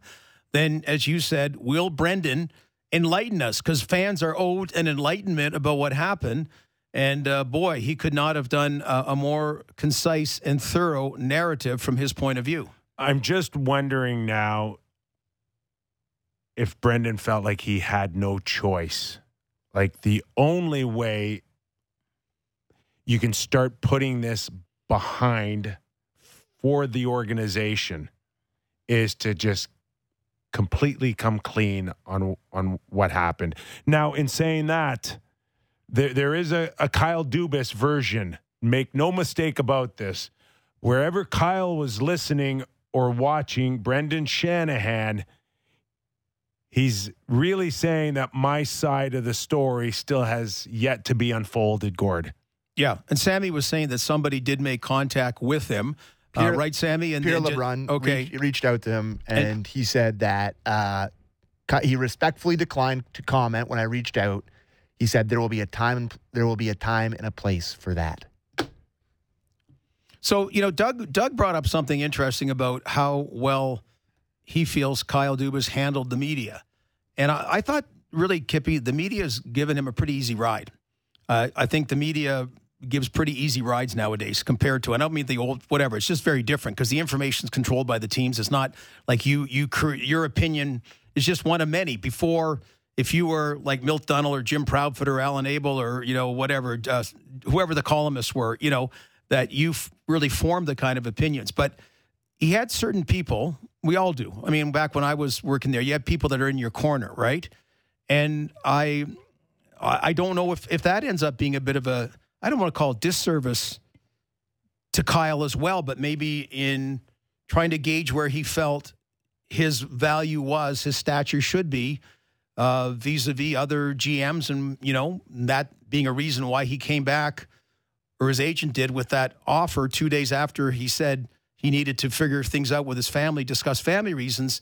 That seemed to be the the final straw, the final nail in the coffin, as far as Brendan Shanahan uh, mentioned it. So, you know, it's just it's a it's just an interesting. I would call it game. It's not a game. It's you know people's lives and that, but just in his perspective and how much that came into play, and certain people maybe fueling that, saying, "Yeah, you're you're the best GM in the league. You should be the highest paid GM in the league." People are saying, you know, There's some suggestion that he could go to Ottawa, I can go to Pittsburgh, and he'd Why should he be the highest paid GM in the reset. league? He'd reset just- the market. I know. I've had people say that, so I don't like. So I don't know. But but you know, like I said, I was let again to go back my point with Doug. I wanted the team to be more like okay. I didn't want theatrics, but hey, we got a job to do here. You know, we we got to show up the first three games ready to play next time we're in the second round. You know, and and and you know, be that way, go down that way if it's going to happen. Versus the everything is beautiful, which is it is beautiful. Playing for the Toronto Maple Leafs is beautiful, and and leaving it saying, "Geez, I don't even know if this guy wants to be here as as their leader." I, yeah, it was just more of the same from the players. It- like you, honestly, Gordo, and you've done all these, covered all these locker cleanouts in this era. You could have, you could have done a recording from 2021, 2022, 2020, whenever they've gone out in heartbreaking fashion. You could have pretty much done press and play from Yeah. the players. Like there wasn't a lot of difference. You know, Morgan Rielly always speaks a little bit more concisely. He's great, but outside of that, it's it's pretty similar stuff. I I, I find them kind of lame. I don't Yeah. even know if they serve a purpose anymore. I don't I don't you know I don't know. Like I'd rather. Uh, I'd rather sit down and have beers with some of the guys or a coffee or something like that. Just you know that that that kind of stuff. What are we, uh, Gord, going to look back at his nine years, five as a general manager, and what are we going to remember about his time here as a Toronto Maple Leaf? So he was kind of the wonder kid, you know. Um, I didn't hear analytics talk the last five years. First off, he was like on the cutting edge of analytics. That was the first thing, and about getting the Leafs to the next level in that. So, anyway, saying all that, um, in my opinion, he was not handed a team that had to make the playoffs. They'd crossed that bridge. They hadn't been over it for about 10 years, but it was a team that made the playoffs regularly when he got it. And they were to get to the next level, and it flat out never happened. So, you know, you're you're talking about, you know, five years, that lack of playoff success, but an exciting, talent, skilled, regular season team. So that's going to be it. It's you know, it's it's kind of what chases some. Um, I love Bruce Boudreau, but his one thing is about um, play not having the same playoff success at the NHL. He's had at other levels, but just you know that kind of thing. And I think in in Kyle's case about you know, and also rolling the dice, doubling down and doubling down and doubling it down that these are the four forwards, they're the cornerstones of the team, and we're not ever going to change that. Sammy, I, I don't want to put you on the spot, but I will. Last five years as general manager, his best move. Best move. I think if you're doing it in a vacuum and not looking at it now, it would be Tavares and what that brought, right? Wouldn't you say? No. No. No. No. No. What is his best The, move? maybe the one of his worst moves. Well, yeah, now it is. But no, if they had have gone no, over, the, it yeah, was well, back you, then. Okay, no, too. wait, wait, no, whoa, whoa, whoa, I got to give the middle here. I got to give the middle. You no, were- Kippy, Kippy, everyone loved that. No. You, no, you cannot fault him in the slightest. no, I- it was a national. I, hall well, I- it I was, was Canada on a Day. desk. I was on a desk with Doug MacLean, uh, Darren Millard. I want to see Elliot the tape. Friedman. Same tape with Johnny Goodrow. You got to give me that tape. First thing we said is 11 million. What is that going to do to Matthews and Marner? Go find the tape. I Oh, swear to God. okay. The first thing we said is I don't know if this makes any sense to get this guy at $11 million because all you did was just jack up the price on Matthews and Marner. Okay, hold on here. Now, I, uh, so first of all, I, I hallelujah thought that was a great day. Okay, and I think most of the public did. Okay, he said that day that he had talked to everybody else, and my understanding was, and I said it all summer, was that Matthews, Marner, Nylander, they were all in sync. He later said, geez, I should have spent more time with Lewis Gross, Nylander's agent. Like he got handed the keys at the 11th hour. Lou had done most of the, you know, like he had a very difficult time. So after that, he should have hit. Auston would have signed that first week of July at more term, okay? Because John Tavares was the story. Then the season started, and by the first game, the rock stars were Mitch and Auston again. And now you were bleeped. You just signed a guy to an 11 million and he's not the rock star to start the season. He, he was the rock star of the summer. He was the rock star. Kawhi Leonard was the basketball. I'll tell John you exactly Tavares. what happened. Uh, Matthews and Marner saw Tavares go in and say, I, I, I, "I'm, I'm not backseating to Tavares. I'm sorry." Matthews did. Said, "Oh, I'm, I'm your guy. You got to pay me more than that." Hey, the Matthews money was okay. It's a term. Okay, like Connor McDavid signed for eight, Leon Draisaitl signed for eight, Nathan MacKinnon signed for seven. There was no precedent No, no. for the five-year contract term wise. The the problem was, is that you may sit here and say, "Hey, the the, the AAV was fine at 11.6, but then you had Marner, and Marner was coming on like gangbusters with his points, his production, and every time the Leafs turned around and said, "You're not in that class," all he did was rise. And then all of a sudden they're going, "Oh, he's he's better than we thought." Okay, okay, and and now we better get serious here because he doesn't mind coming in behind Matthews, but he ain't coming back three million less than him. Okay, so my my point being not in the inside that that July 1st talk on the Tavares day was my understanding from Kyle, kind of like what Pierre Lacroix did years ago when there was no cap in Colorado, and he called all the agents together, said, "Okay, Forsberg's going to get this, Patrick Roy's going to get this, Rob Blake's going to get this. Here's whatever. Here we're being honest about it. Slot them properly. Had them slotted July 1st. All these free agents off the board. The Colorado Avalanche retained them. So I, anyway, so but the point is, let's let's praise let's praise Kyle Dubas right now thinks. I, I look more at something like Zach Hyman, right? Zach Hyman coming in a trade. You know, I mean, I'm, I'm just looking at, yeah. you know, um, No, he. What about listen, he's Neil- got talent. He's Yeah. got a talent out there, and that's finding uh, uh, undervalued pieces. some diamonds in the rough. Well, Carter Verhaeghe went the other way. I mean, it's, it's, you know, you can, you know, but, that's but on that's on Mark Hunter too. Carter Verhaeghe. why is it on Mark Hunter? I, I don't know. I'm not questioning. I just, uh, because he was under his watch, and I think if you got him in a certain situation, maybe with a couple of beers, he'd be the first guy to say, "I screwed up on that," Okay. because they they undervalued him at the Okay. time. They didn't think he could play. But anyway, the point, like, I mean, there's always a Dennis Mulligan who didn't pan, you know. So I, I just there there was a core of guys, and they see, and then when he won the championship with the Toronto Marlies, you know, a whack of guys. Now they, I'm trying to think when it crossed over with Lou or not. I mean, they did cross. Like Connor Brown and those guys go back to Lou's era, right? Kind of come anyway. Um, on and on. Uh, Jack Campbell trade for its time worked out. Jake Muzzin trade for its time worked out. Uh, there seems to be a great culture that the guys like playing here. Really want to be Toronto Maple Leafs. I don't know what. Gord, Gord. There, the the culture stinks. Why does it stink? It stinks because the culture doesn't provide a value on the ice. A team sticking together. I don't want to hear that you're down in Arizona and you know you're you're you're off season. You guys are all together. You're playing tennis. Just show me that you care about each other on the ice. That's all. The culture wasn't winning culture in the playoffs. Okay, that's so- all that matters. So when, Gord. when Mitch has taken some punches and McCabe has taken some punches when he's down there, somebody show something. That was just, I'm agreeing. I'm just I'm just saying little, little you know keep in mind the culture before was when the the, the Kessel group gave the fans the you know what salute Go, go watch last night if you were able to stay up for four overtime periods. I can stay up. Go, go see culture of the. Florida Panthers and the Carolina Hurricanes on the ice. That's Yeah. culture. I That's had- the only culture that matters. Well, just today on the ice. I know. So today, when I was parking somewhere and a car drove by and some guy I don't know said, Gord, that was real playoff hockey last night. You know, that's right. That's right. You know, that was real playoff hockey last night. And it's not like they're not capable of doing on the Toronto Maple Leaf side, but you have to, you know, Kippy, you went, you got to win 16 games. You, your New York Ranger team had all that, including a guy like Eddie Olczyk not playing a game, correct? Did he not play a game in the playoffs? No, he did. Oh, he did. He okay. did. Yeah, he saw action in the Eastern but guys Conference. that were guys that were number one line players. Oh, we all were accepting yeah, different we all, roles. We all you know? accepted different roles and happily. But anyway, but uh, okay. It, but it seems like as far as the organization, okay, I'm going to leave that alone because you're right. You want you, you want you want playoff success, but people talk volumes about loving to come to Toronto, wanting to play at Toronto. I Yeah. I've, I've seen eras where that wasn't you the can case. go get your endorsement deals. Like seriously, really? I think I gave a good answer there. That got you guys fired up. I think I gave the right answer. We also may or may not, uh, our intrepid uh, technical director, Derek Brandeo, may or may not have the tape of you and Doug MacLean talking about this on July 1.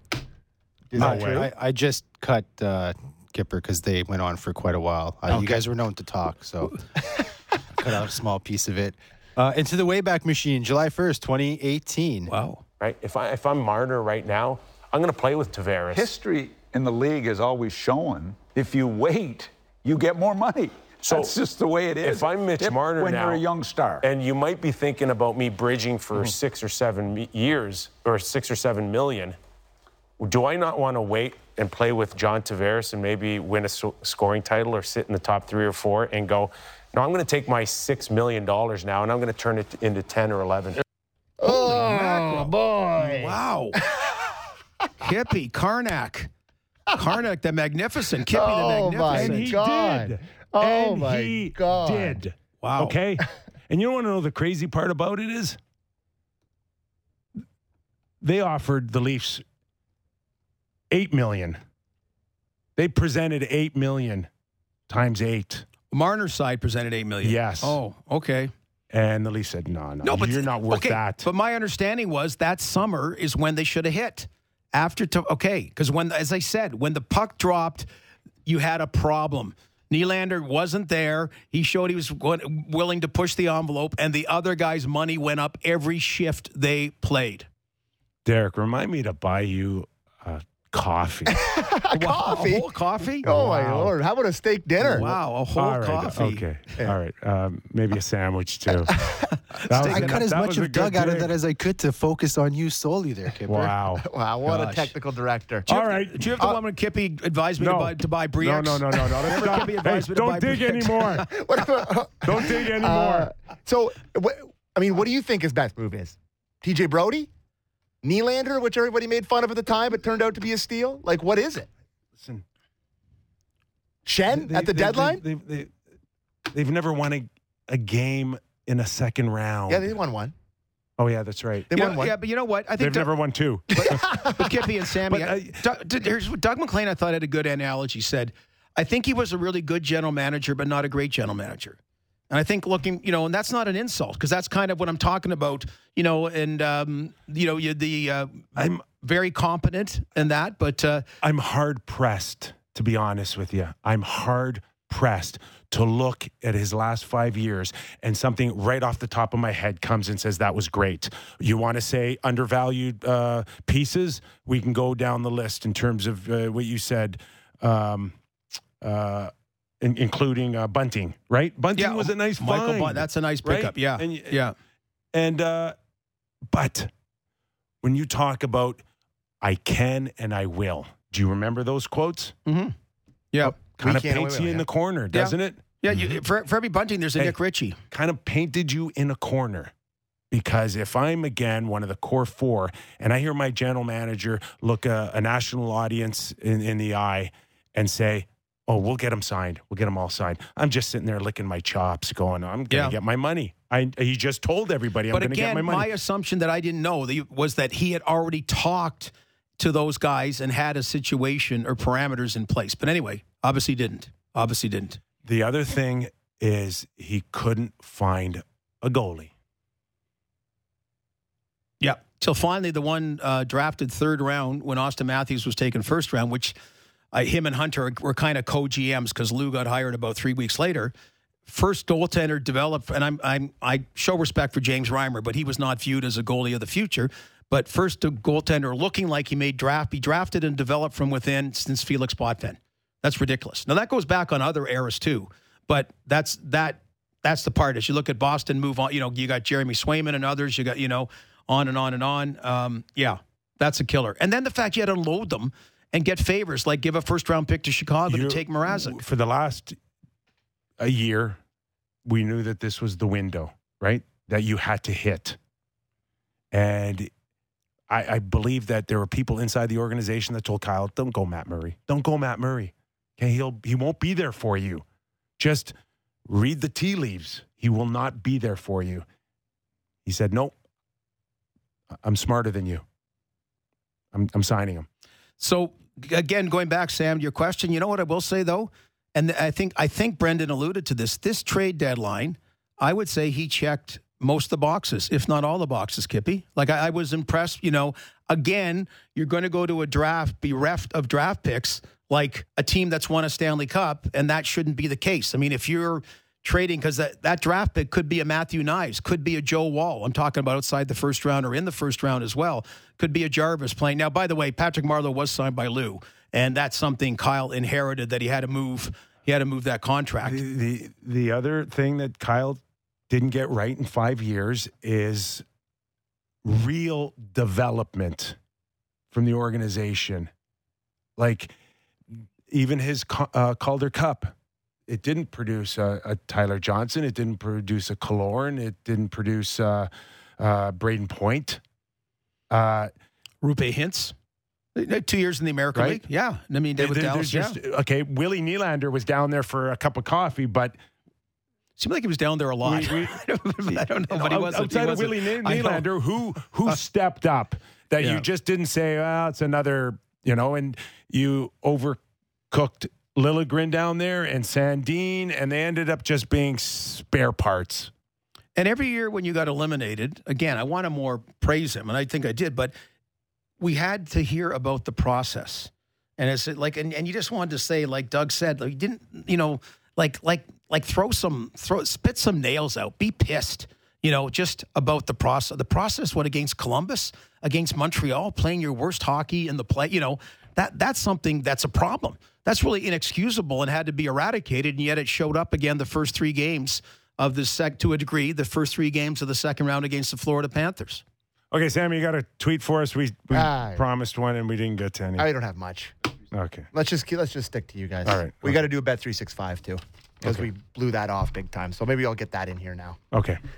It's time for playoff picks presented by Bet365. Visit the app for the latest odds. And there was a crazy hockey game last night, which we didn't talk about at all, obviously, because there's bigger news.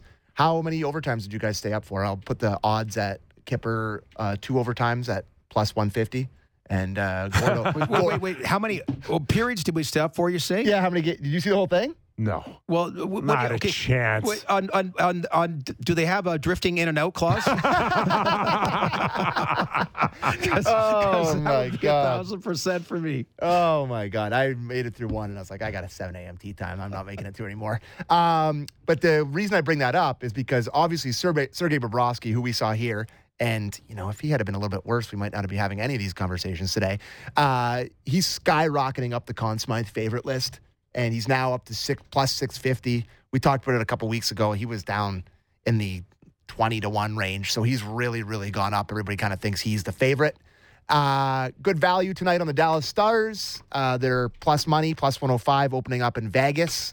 Uh, you know, I don't know if they'll necessarily win that series, but I think there's a chance that they could, you know, win tonight at least. And if you like Vegas to win, little same game parlay tonight. Uh, a Vegas win with a Jack Eichel goal and a Jonathan Marchessault going over a half point pays pl- uh, plus 450. So there's a couple things for you tonight. Heading into game one of the Western Conference Finals, fellas. And that was playoff picks presented by Bet365. Visit the app for the latest odds. And if I do mention, because I am one of the hosts of the golf show, one of the golf guys here with myself and Brent Gunning, who will be spiraling about today's news.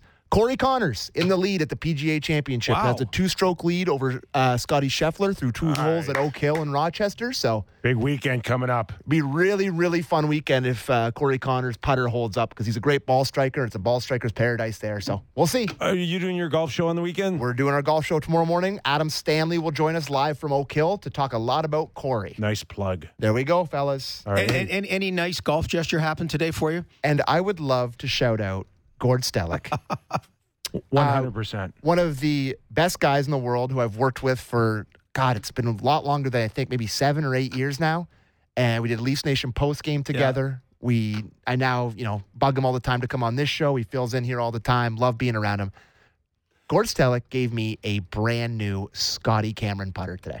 How about that? Really? It's a because Scotty Cameron putter. it's because I was the wrong way. I got it at a tournament. I'm not lefty. But you just I take it to. Golf Town No, and they'll switch it I for know you. people told me that, but when Sammy, It's too I, late now. I no, don't know. no, I, no, I wanted to do, and I, I'm not. I'm not one of those guys that you get something for free and you go to Golf Town and flip it. And plus, I, Sammy is an adept golfer. He's a great Yes. guy. He, he's uh, he's carried shows I've been on for years, and uh, so I'm proud and honored, I'm even though I forced the shout out. I'm I'm not allowed to bring gift uh, golf gift bags home anymore. My wife will not let me. Lisa, same thing. Jeez, How like- many can you pile on the, like- in a basement? It's yeah, you're right. And also, some of them are crap.